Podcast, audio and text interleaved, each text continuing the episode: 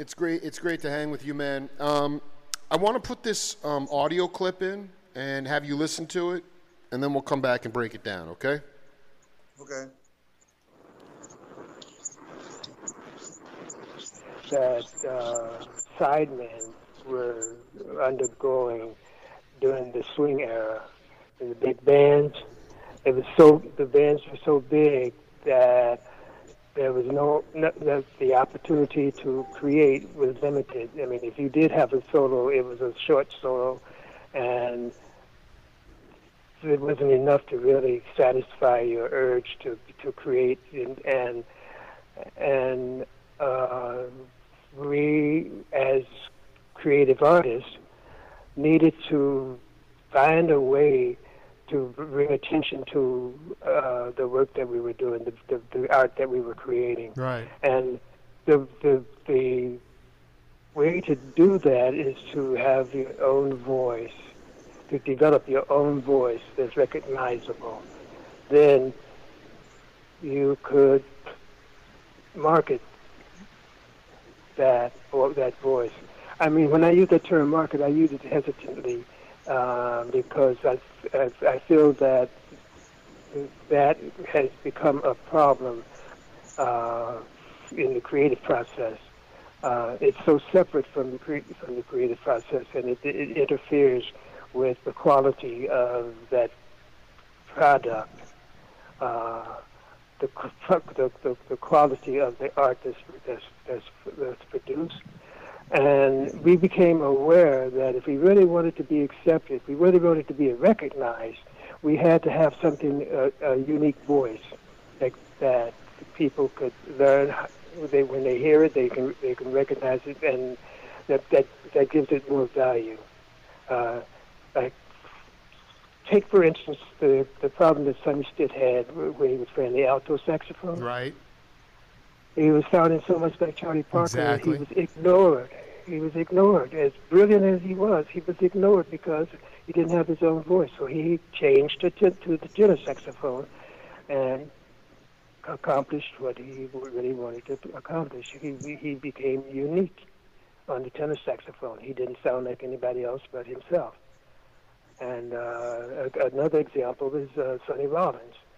You know, it has, he sounds like only like himself, although he was perhaps inspired by uh, uh, Lucky Thompson or, or uh, there's a couple of other people who did that, uh, well, uh, Coleman Hawkins.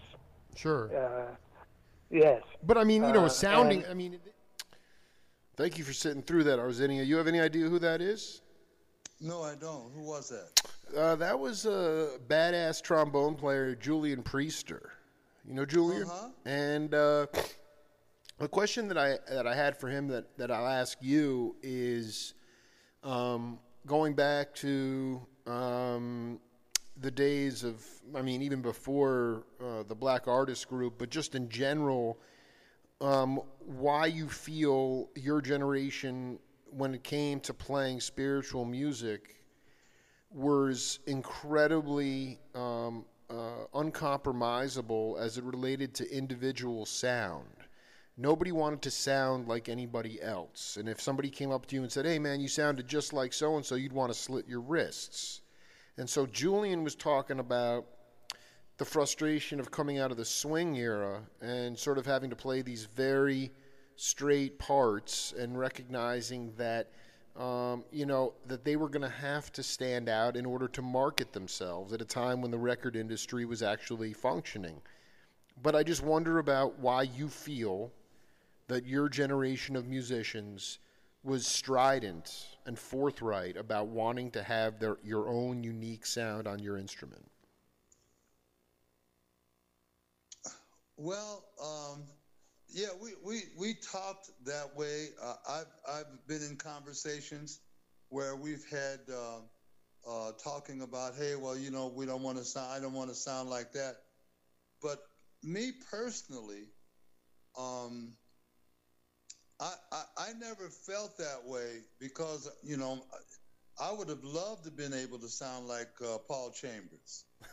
if somebody would have came to me and said, "Hey, man, you know, you sound like Paul Chambers," he would have made my life. I mean, that. I mean, it's. Uh, uh, I didn't mind sharing that with with uh, the elder musicians that were around me um, uh, in, the, in, in in St. Louis. You know, uh, there were there's a time in my lo- life where I would have loved to sound like you know uh, uh, Mixon, John, John Mixon. Right. Um, but you know, but I can understand. You know, we, didn't want to. We didn't want to sound like the Jazztet. I mean, Oliver and, the, and most of the brothers that I was playing with, we didn't want to sound like that. Right. Because our music wasn't like that. Right. You know. I guess that's so maybe that- that's the better. Yeah. Go ahead. Go ahead. That's what that's what I get a lot is that you know I'm uh oh, my camera just uh, uh, switched. Okay, there we go. Yeah, you're good. Yeah, um, you know, we didn't want to sound like uh, uh, the Art Blakey and the Jazz Messengers, but if uh, if that happened, I think that everybody in the group would be be, be glad of that because that's a, a giant accomplishment.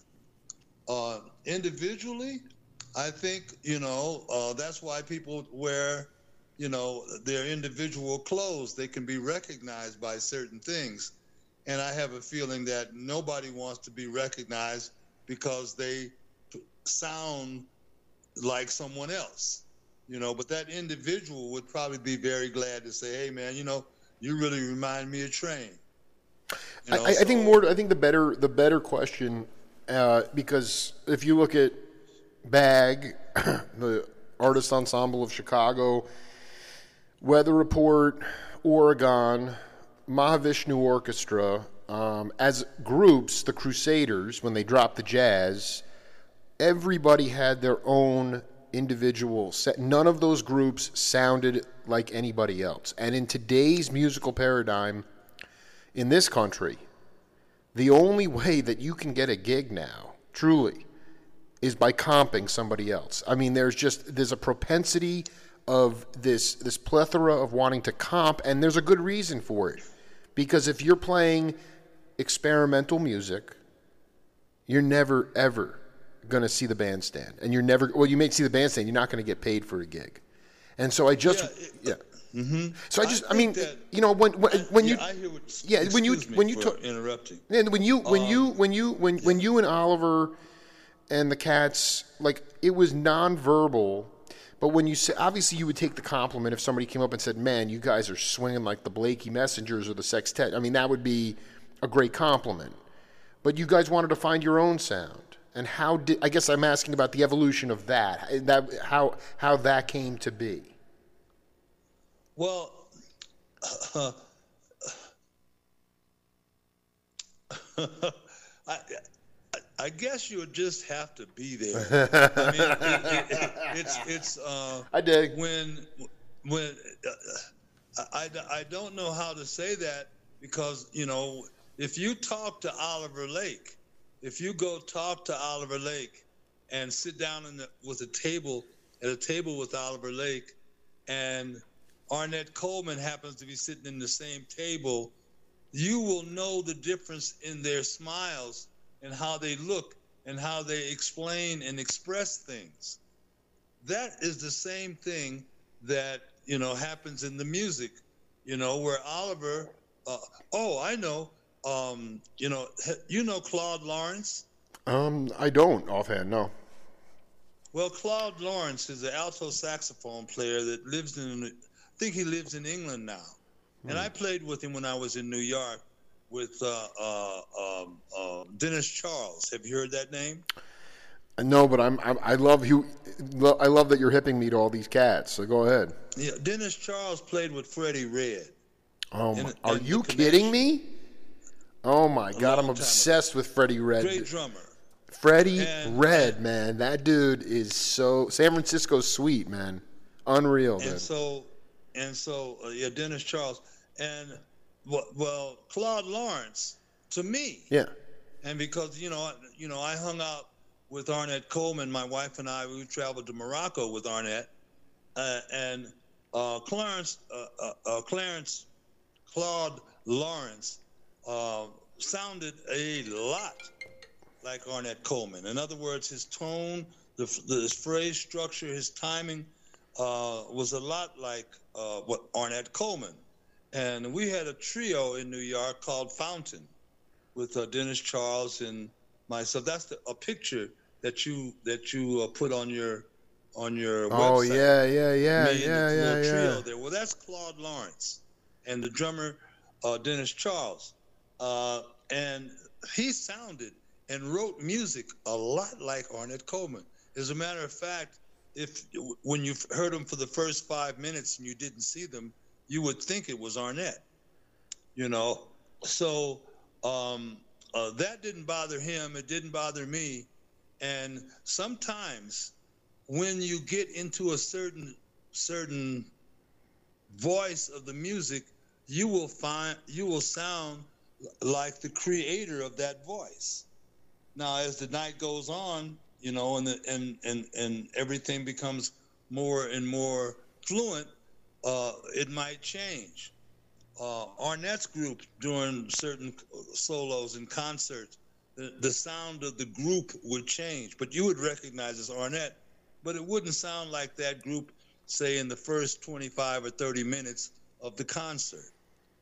So I think that you know the physical, the physical realities of playing an instrument at that level, with those in that kind of intensity, uh, it will ch- change during a concert. But as you were talking about, there is an overall ambient sound of the group. You know, like everybody will recognize uh, um, uh, Art Blakey. Everybody will recognize the Jazztet when they first when they first hear them. Um, uh, and I, I think that I think that it's just like the signature of a painter or or a poet.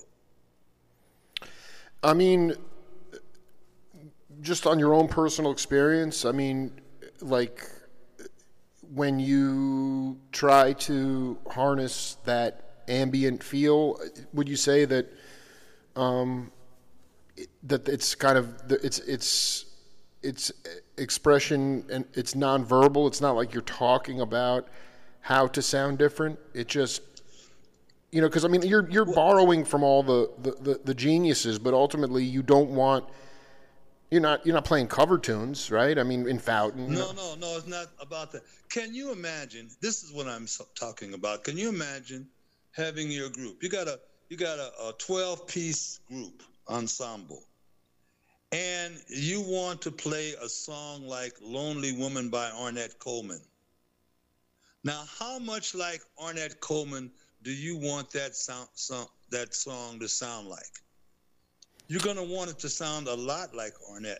It will not sound like that Right. but there are certain there are certain uh, intervals in the in the in the tune itself that are indicative of Ornette Coleman, and you want to voice those intervals, and it, that's you know that's how I see it, and and uh, uh, all music I believe is nostalgic.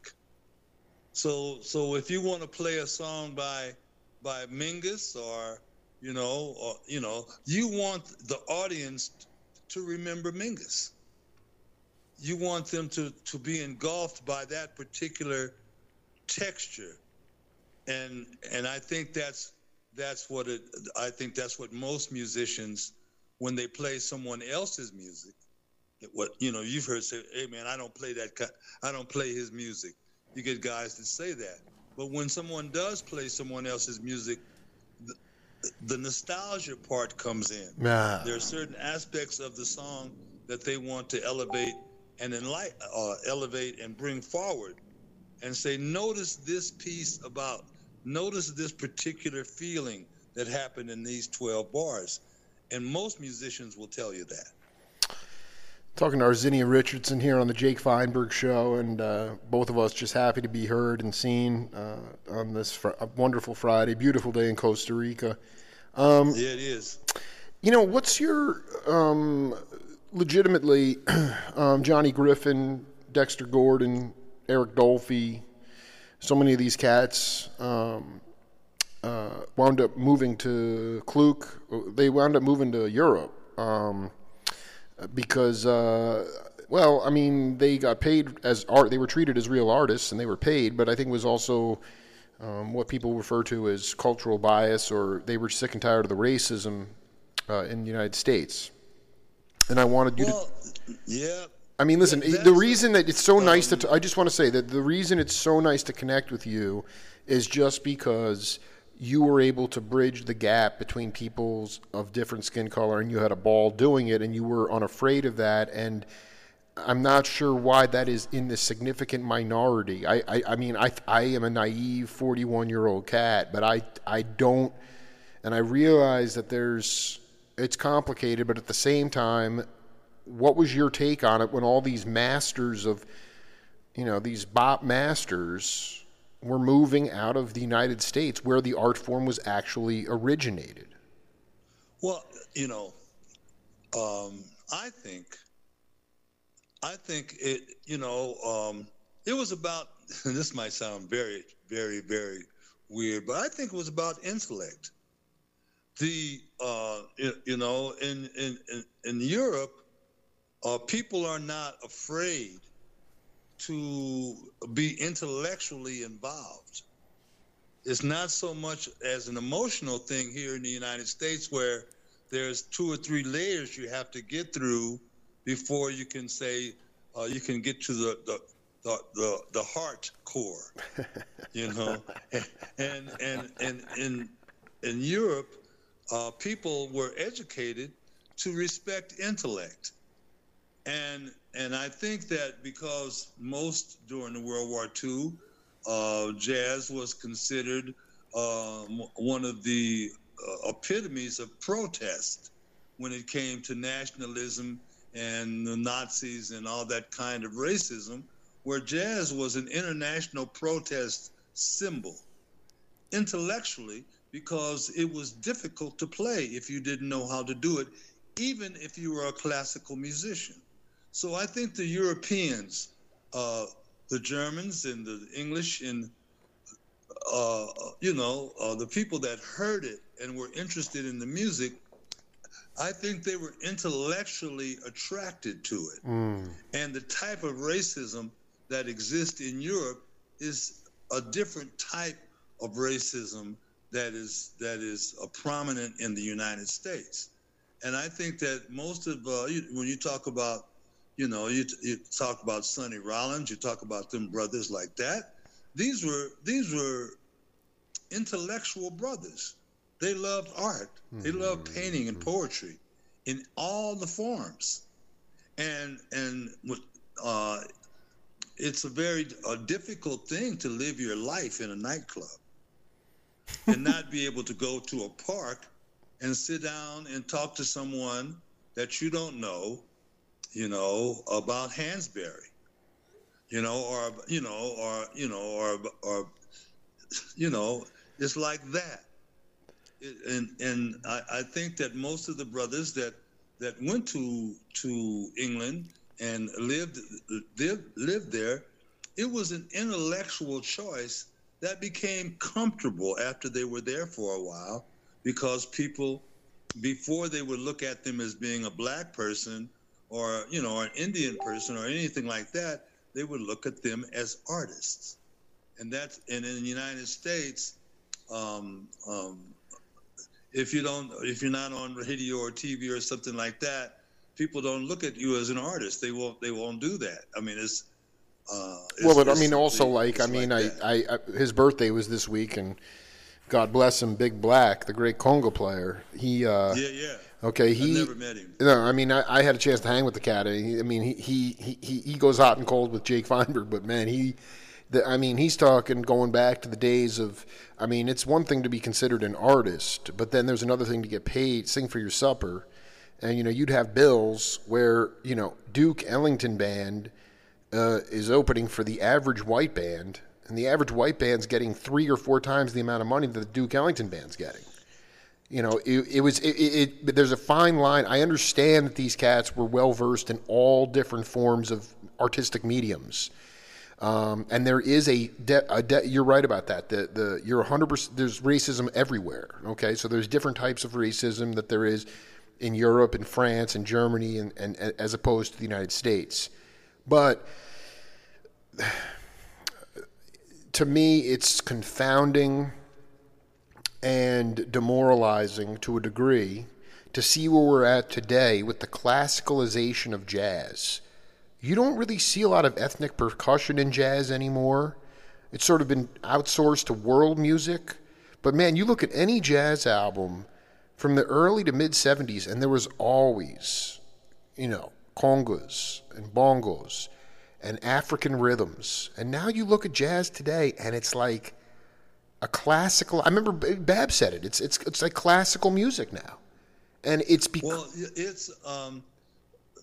Let us let me. Yeah, uh, go. You riff any way you I you Came want. up in the time of Blue Note, the Blue Note Yeah. records, and I and I'm sitting here right now, uh, thinking very warm thoughts of the brothers, the two the two gentlemen that uh, were the producers of Bruno Alfred Blue Note, Ly- uh, Alfred and, Lyons, Alfred and, Lyons, uh, Alfred Lyons. Yeah, um, yeah, Lyons and Van Gelder.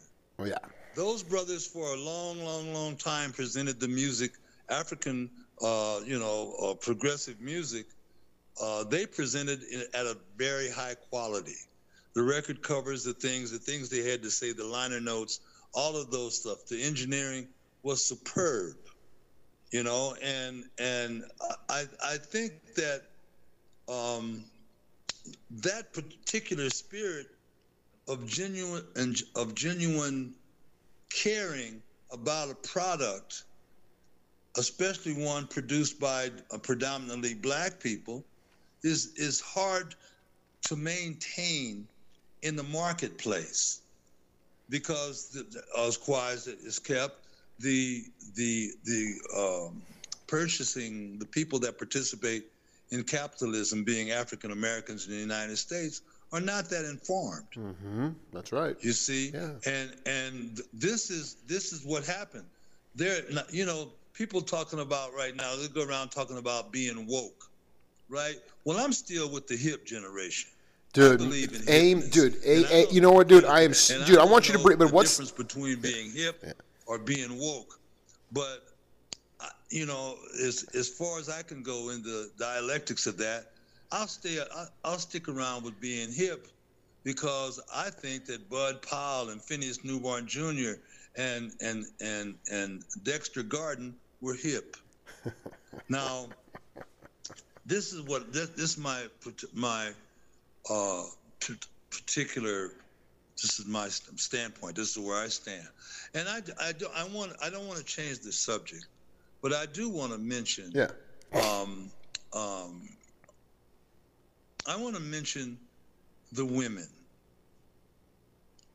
And f- like, first of all, I'd like to mention my wife, Barbara Ann Richardson, who I've been married to for 52 years.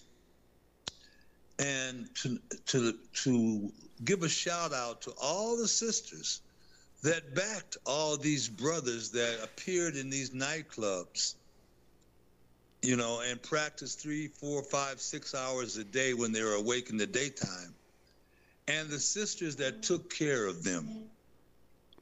And it is an unsung army there, you know. And like in this stage of my life, I'm not engaged in very much music, but you know, you when you stand by and you say, "Look, my wife, I've been knowing her longer than I've been knowing my mother," and and uh, um, a lot of the women, when you go back into the music and you look at Monk, you know, you know, Crepuscule with Nellie, Right, the Baroness, you know, the Baroness. Yeah. song. yeah. Right, right, right. And when you have Monk writing about Nellie, you know, it's not only a beautiful song. You got to understand what she was doing moment to moment, day to day, to make those things possible.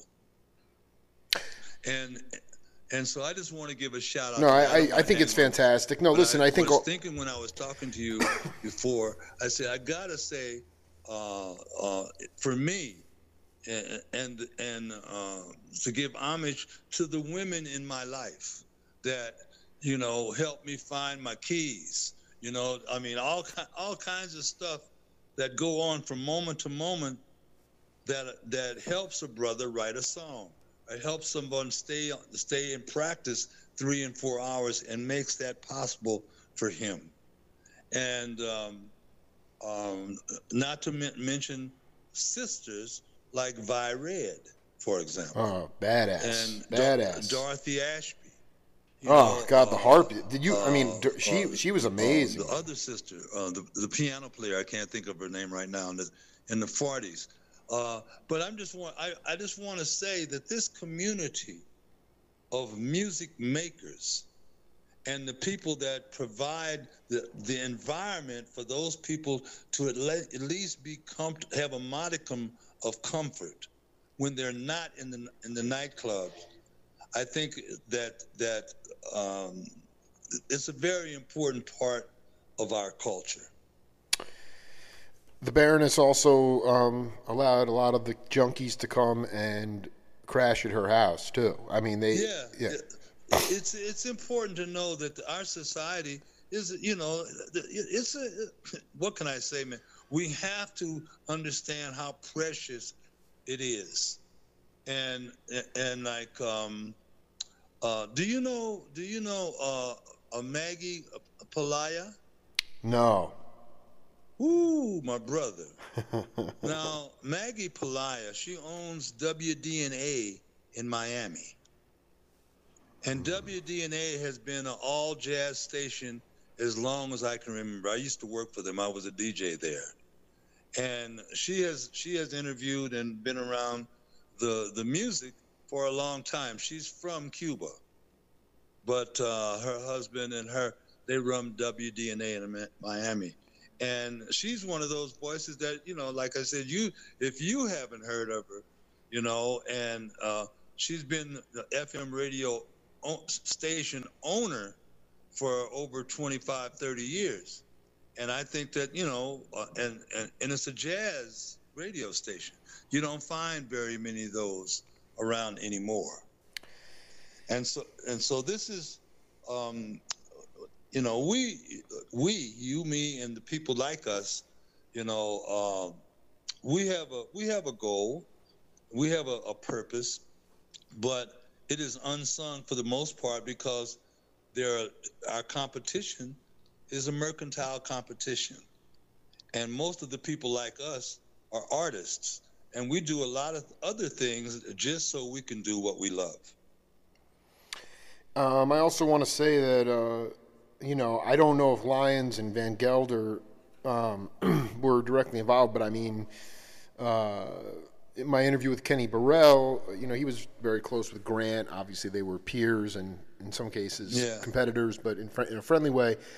and you know, whoever was involved, I mean, a lot of times Grant Green, talk about Blue Note Records. I mean, those records today those if they're in good condition, those those pressings are worth first pre- pressings on Blue Note are worth hundreds of dollars. And at the time, Grant was such a junkie. I mean, they they they never paid him. They just played him in junk, you know. And yeah, it, yeah. you know, and, and and and that goes back to what you said about this sort of. Well, it was just really interesting. Um, Clarence McDonald. I don't know. You probably don't know who that cat is, but he's uh, one of the most ridiculous arrangers and key- keyboardists. He he arranged "How Sweet It Is" for James Taylor. Taylor, uh, yeah. You know, and, and, and, and he and you know he played grew up with Charles Lloyd, but I mean, did so much work. And he he said, I just transcribed this. He said, um, he said to me, unfortunately, genius does not translate into dollars more times than not because they are geniuses. They are despised because they're so much better than the people that they work with, and they generally have no knowledge of economics. That's a sad legacy, but that's been going on as long as there's been a music business. I remember Dexter Gordon was playing in Europe, and the audience begged his people to let him stop playing because they didn't want to see him in that condition, condition still having to work. Um, but, you know, I agree with you. The, the music that you came up with, that you came up with, and that you performed um, was communal music, and it was supported by the communities. And that today, you know, we've had a breakdown in communities. We've had a breakdown in the nuclear family. We've had a breakdown in so many of these things that um, you know those efforts, those communal efforts, were oftentimes outside of berserko capitalism.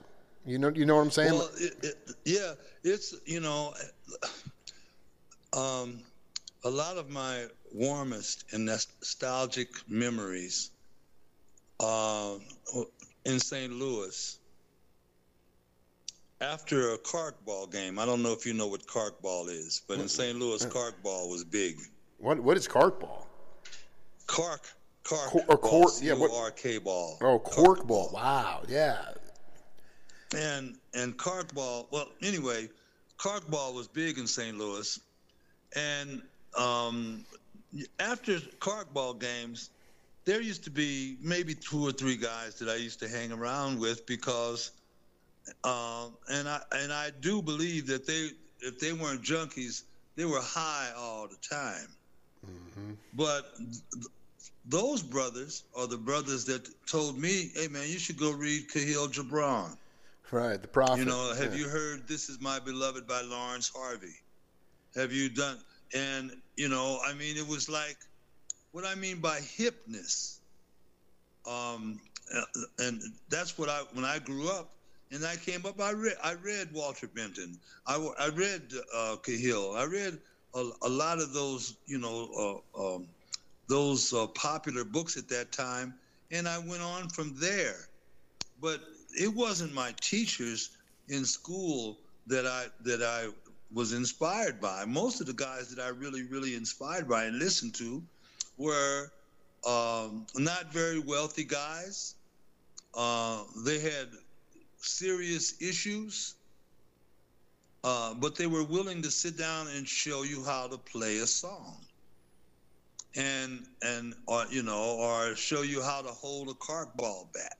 Right. They would, you know, show you how to play dominoes, how to count, and you know, I came up loving that. And so um, when the music when the music came into my life, um, I, I hung around with uh, a, a master drummer guys like I mentioned, Joe Charles and Sonny Hamp, and and um, Benson Thigpen and Jerome Harris. Um, and these guys were warm enough to show you what they knew you know? And then if you didn't get it or you started acting silly they would tell you about it. And i i, I learned that from them.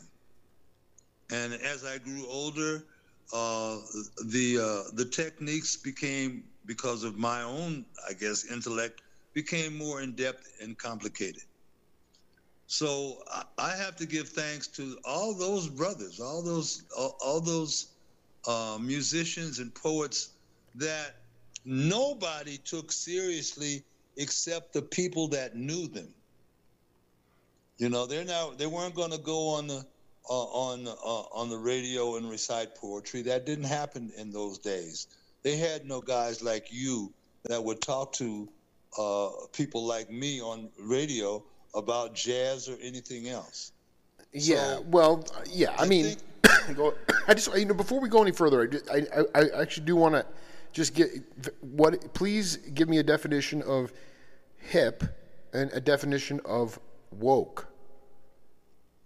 I can't give you a definition. I only only I can give you an interpretation. Yeah, that's fine. Uh, um, do you you remember what the term was among musicians in the 40s? Um, no, no, definitely not. No. Have you ever heard the Vance? How do you spell that? Uh, V O U N C E. Oh my God, what does that mean? I've never heard of that. The- You never heard of the Vons? No, there's a lot that I don't know, man. There's a lot. that- Well, De- Dexter and some other cats used to use it. But the Vance. Oh, the idiot savant. The idiot savant. The Vance. The Vance was, you know, the style of presentation. Oh. Generally, the Vance is what happens when you walk in the room. The Vance. And and and and so the hipness, uh, let me let me let me give you a hip concept. Dig. Okay. You can count the seeds in an apple, but you can't count the apples in a seed.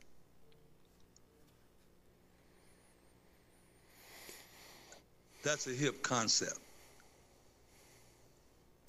For the for the layperson out there, explain why that's a hip concept. Pardon me? For the people listening around the world, explain why that's a hip concept.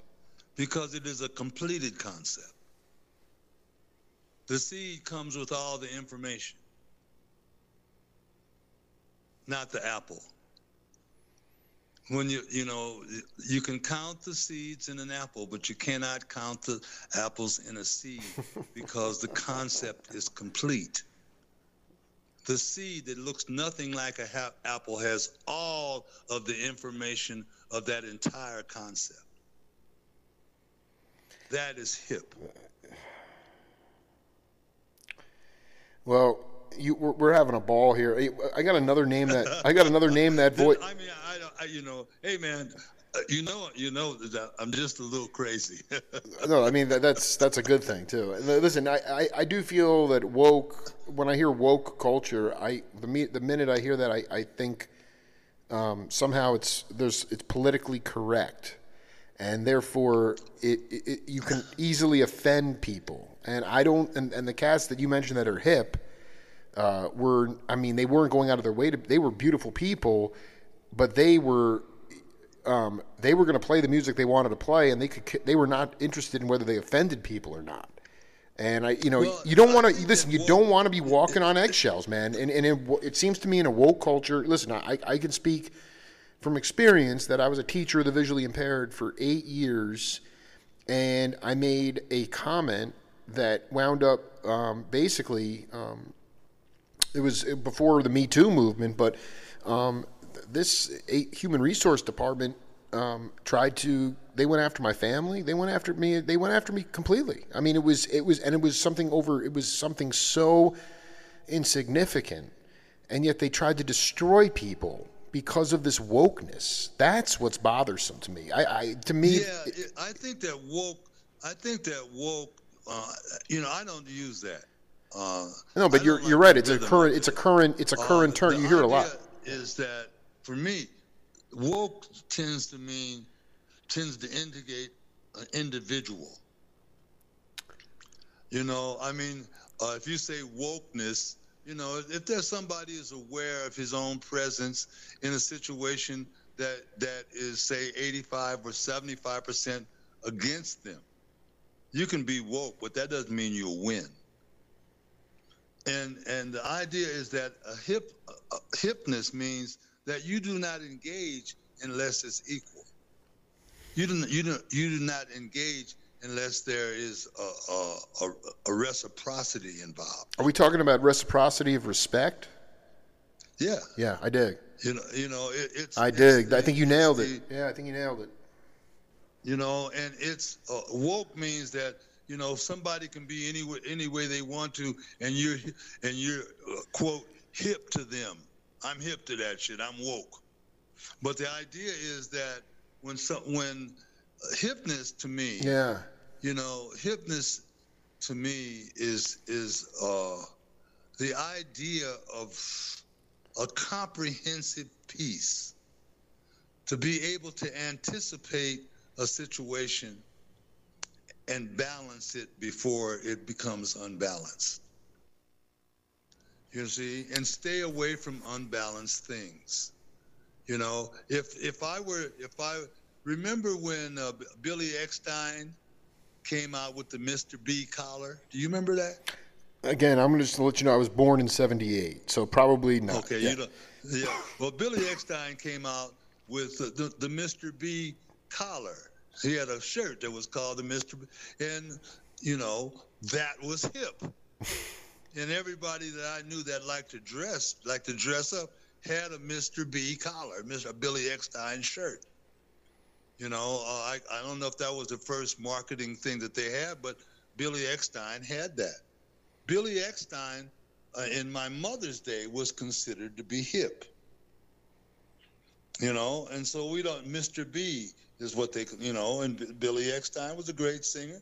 I, you know, I wasn't necessarily a fan of his because during that time I was still coming up. I liked, I liked Charlie Parker and, and other other guys. Yeah. I didn't like singers that much, but um, and, unless it was Joe Williams with Count Basie. Right, and then someone like, but, and then you look at that, and then you look at, and you look at what Clarence McDonald said about geniuses starving to death. Joe Williams wound up, you know, in, a, in, a, in an alleyway somewhere. You know, I mean, it's unbelievable.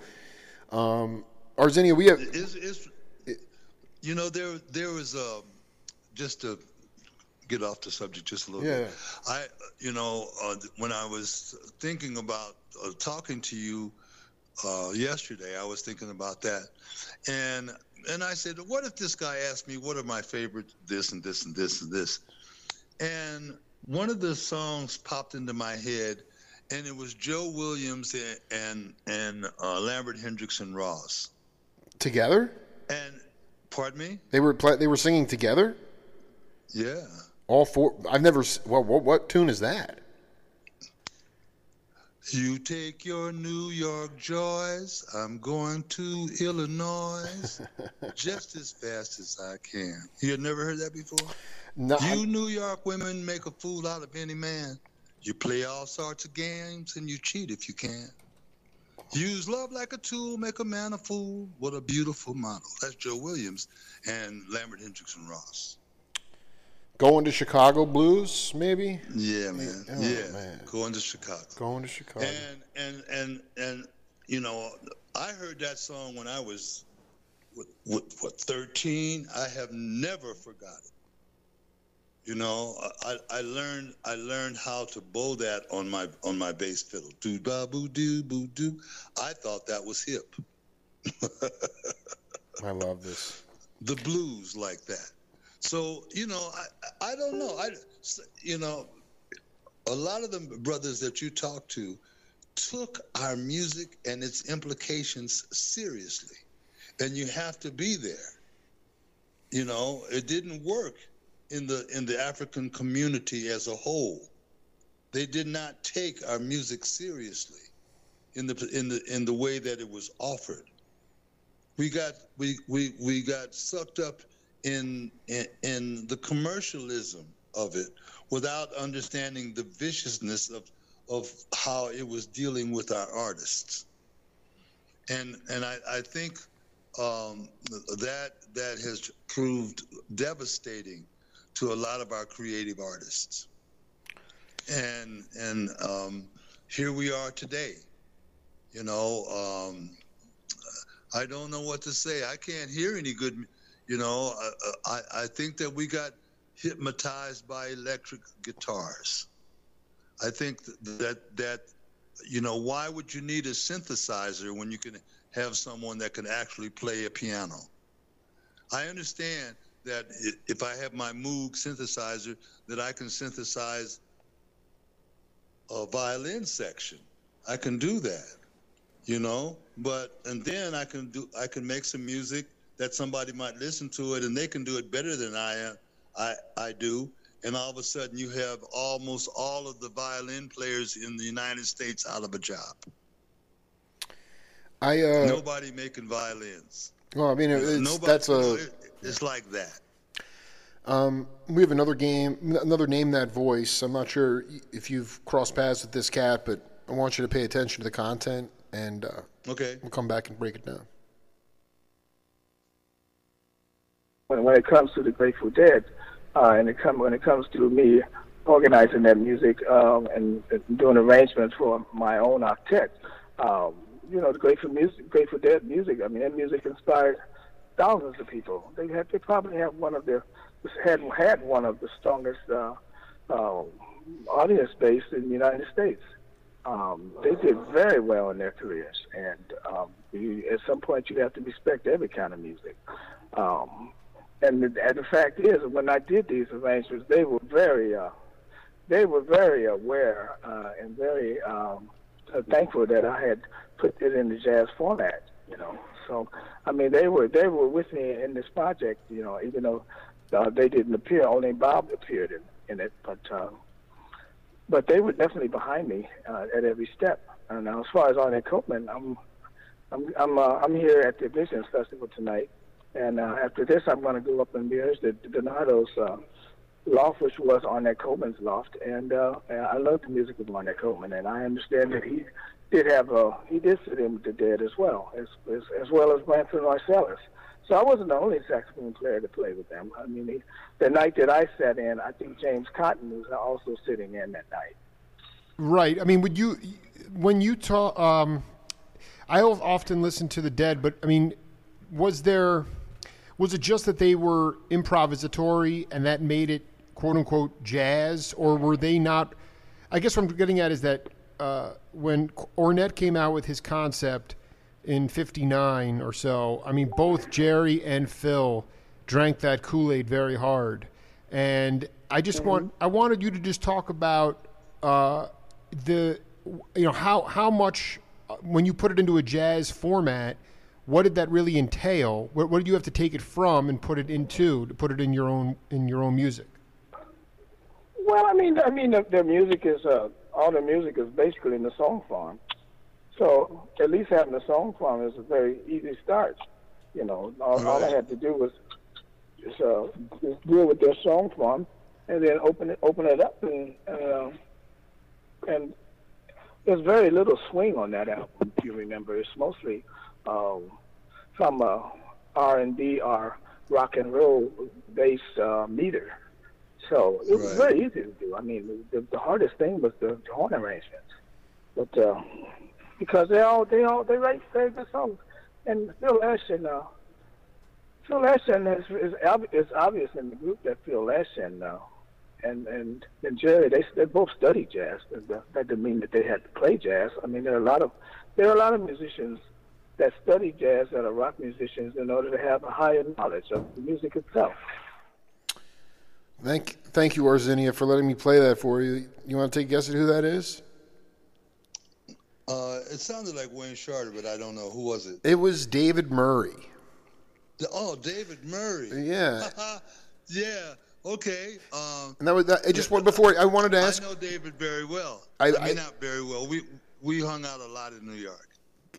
I figured you guys. I mean, you know, you know, birds of a feather flock together. You know, I mean, like you guys are so spiritual and beautiful. But you know, he was talking about he took he took Grateful Dead songs and, and made an album with his octet um, yeah. of those tunes. And I'm always trying to get at this this thing because you know, I mean, Jerry at a certain point um, in the early '70s started to play with Merl Saunders a lot because um, Merl was actually a good bebop player and could work on jazz lines with Jerry because Jerry realized that he was kind of stuck in his playing and I think yeah. it's fair to say, if I could ever talk to the cat, that Phil Lesh was the guy who basically was like, you know, let's drop the bar lines uh, on the music and just play free, which is kind of a um, an aesthetic of jazz. But none of those guys um, had the chop. I mean, Jerry couldn't play. Um, they weren't playing jazz standards, but they would leave. No, no. They would leave the head of the. See, I, I, want you to. I, I want you to break down. I think yeah. that what the the like we talked about this the last time we spoke. When you we when you play rhythm and blues, or you play rock and roll, um, there's not a lot of variations. Right. In the pattern of the chord changes. Right. You see, and uh, right. But when you get to jazz, you know, there are specific ways and chord pat patterns that make up a ballad. A ballad will go like this. And whatever notes that, and whatever speed or whatever notes you want to put in there, you can put them. But the but the chord pattern of a ballad, no matter what chord or what key it is played in, has the same motion, so to speak. And that is, you know, with rhythm changes, with playing the blues, the blues is a pattern. Uh, rhythm rhythm changes is a pattern of chord, a chord structure, and and uh, ballads like that, uh, uh, uh, you know, it's a pattern. Well, rock and roll doesn't have that. Uh, rock and roll is like like the brother said, is based for mostly singing, and it's not really it's not really, uh, you know, uh, what is that brother that sang uh, that song? It's a beautiful. Um, uh, um, I can't think of it right now. Old man stuff, and I always really loved his uh, singing this song for you. Yeah, yeah. Let me look that up. I, I know what you're talking about. I spent some in my days and time. What was it? Ray- Was it Ray, Ray, Ray Charles? Ray Charles? Singing this. Part, what's his name? Uh, uh, Ray Charles. No, no, no. He he all he also sang it, but I'm talking about the guy that wrote it. Uh, singing this song for you. I lived my life on the stage in time. I've uh, I've wrote some uh, songs. I wrote some bad rhymes. But now my the life is over. Uh, and you I'm meant, singing uh, yeah, no, Leon. Leon Russell. Leon Russell. Hey man, now see now Leon Russell gets deep respect for me. Explain why. See, yeah. Be- because Leon Russell, when he was writing the song, wasn't no bullshit. it was like I was telling you before, like Julius, it was informed music. You know, rock and roll is, as far as I'm concerned, I'm sorry, but rock and roll is not informed music. It's popular music. It's pop music. Pop jazz can never be popular music. See what I'm talking about? I dig. pop music, rock and roll, jazz can never be pop music. So, uh, Leon Russell, and there's there's others that have written uh, what I what I cons- consider informed music. Every time I hear a Leon Russell tune, I'm going to listen for it because I see that he's working something. You know, and this is this is you know this is where I'm at. That's that's that's a 75 year old guy talking. I want you to, in our, because we're going to have to do part three ASAP. I'm, I'm on the, I'm, I got another interview in five minutes, but I wanted you to riff on um, the race car driver Neal Cassady, Ken Babbs, um, uh, what they considered, what they co- coined the lag. What what I want you to break down the lag, man, because it's going to wind up in the book. Well, yeah, you know the lag. Um, the the lag is is all about subconscious timing. Yeah, here we go. You know, how long does it take you to see something funny and then laugh? You know, uh, how long does it take you to to to think of something profound and then say it? Wow. the the lag the lag is is is uh, uh, it, you know it, it's a, it's a it's a, it's the body's way of making rhythm out of consciousness. Wow.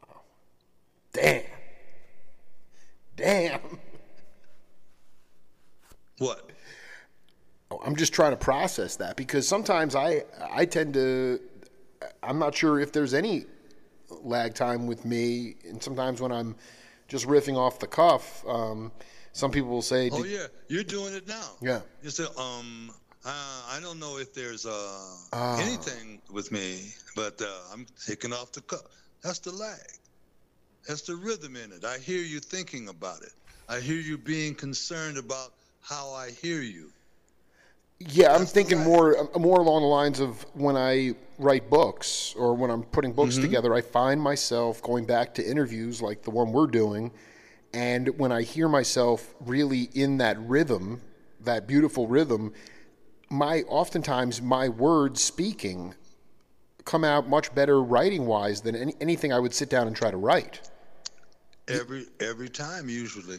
Well, hey, hey, man, I don't know if it was because I'm getting old or not.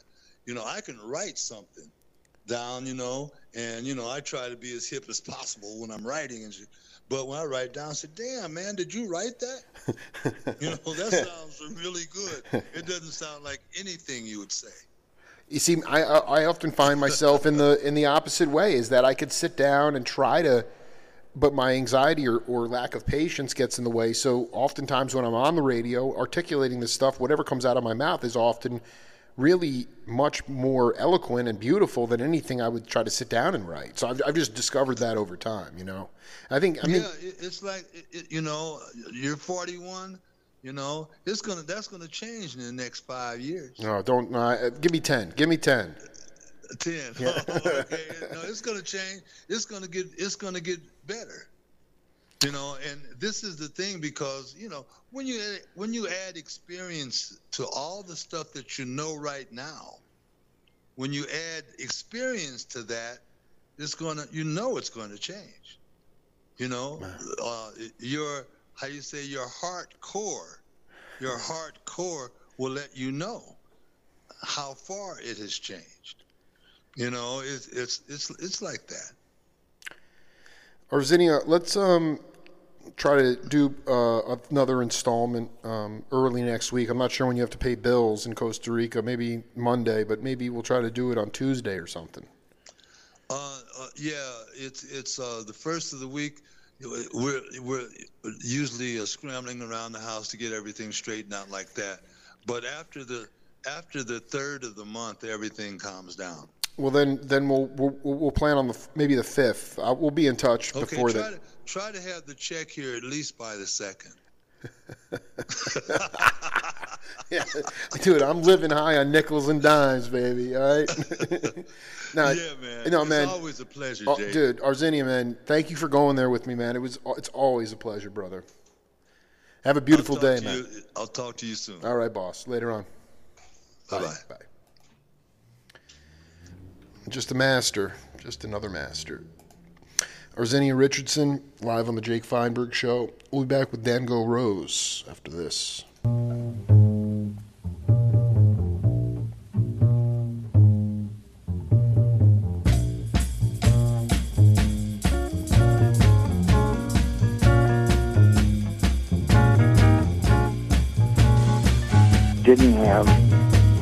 And they, they, uh, Wayne wasn't there when we did it. They overdubbed Wayne. We're going to run a, a call letter break and come right back in about another five, ten minutes. All right, just hang tight. All right.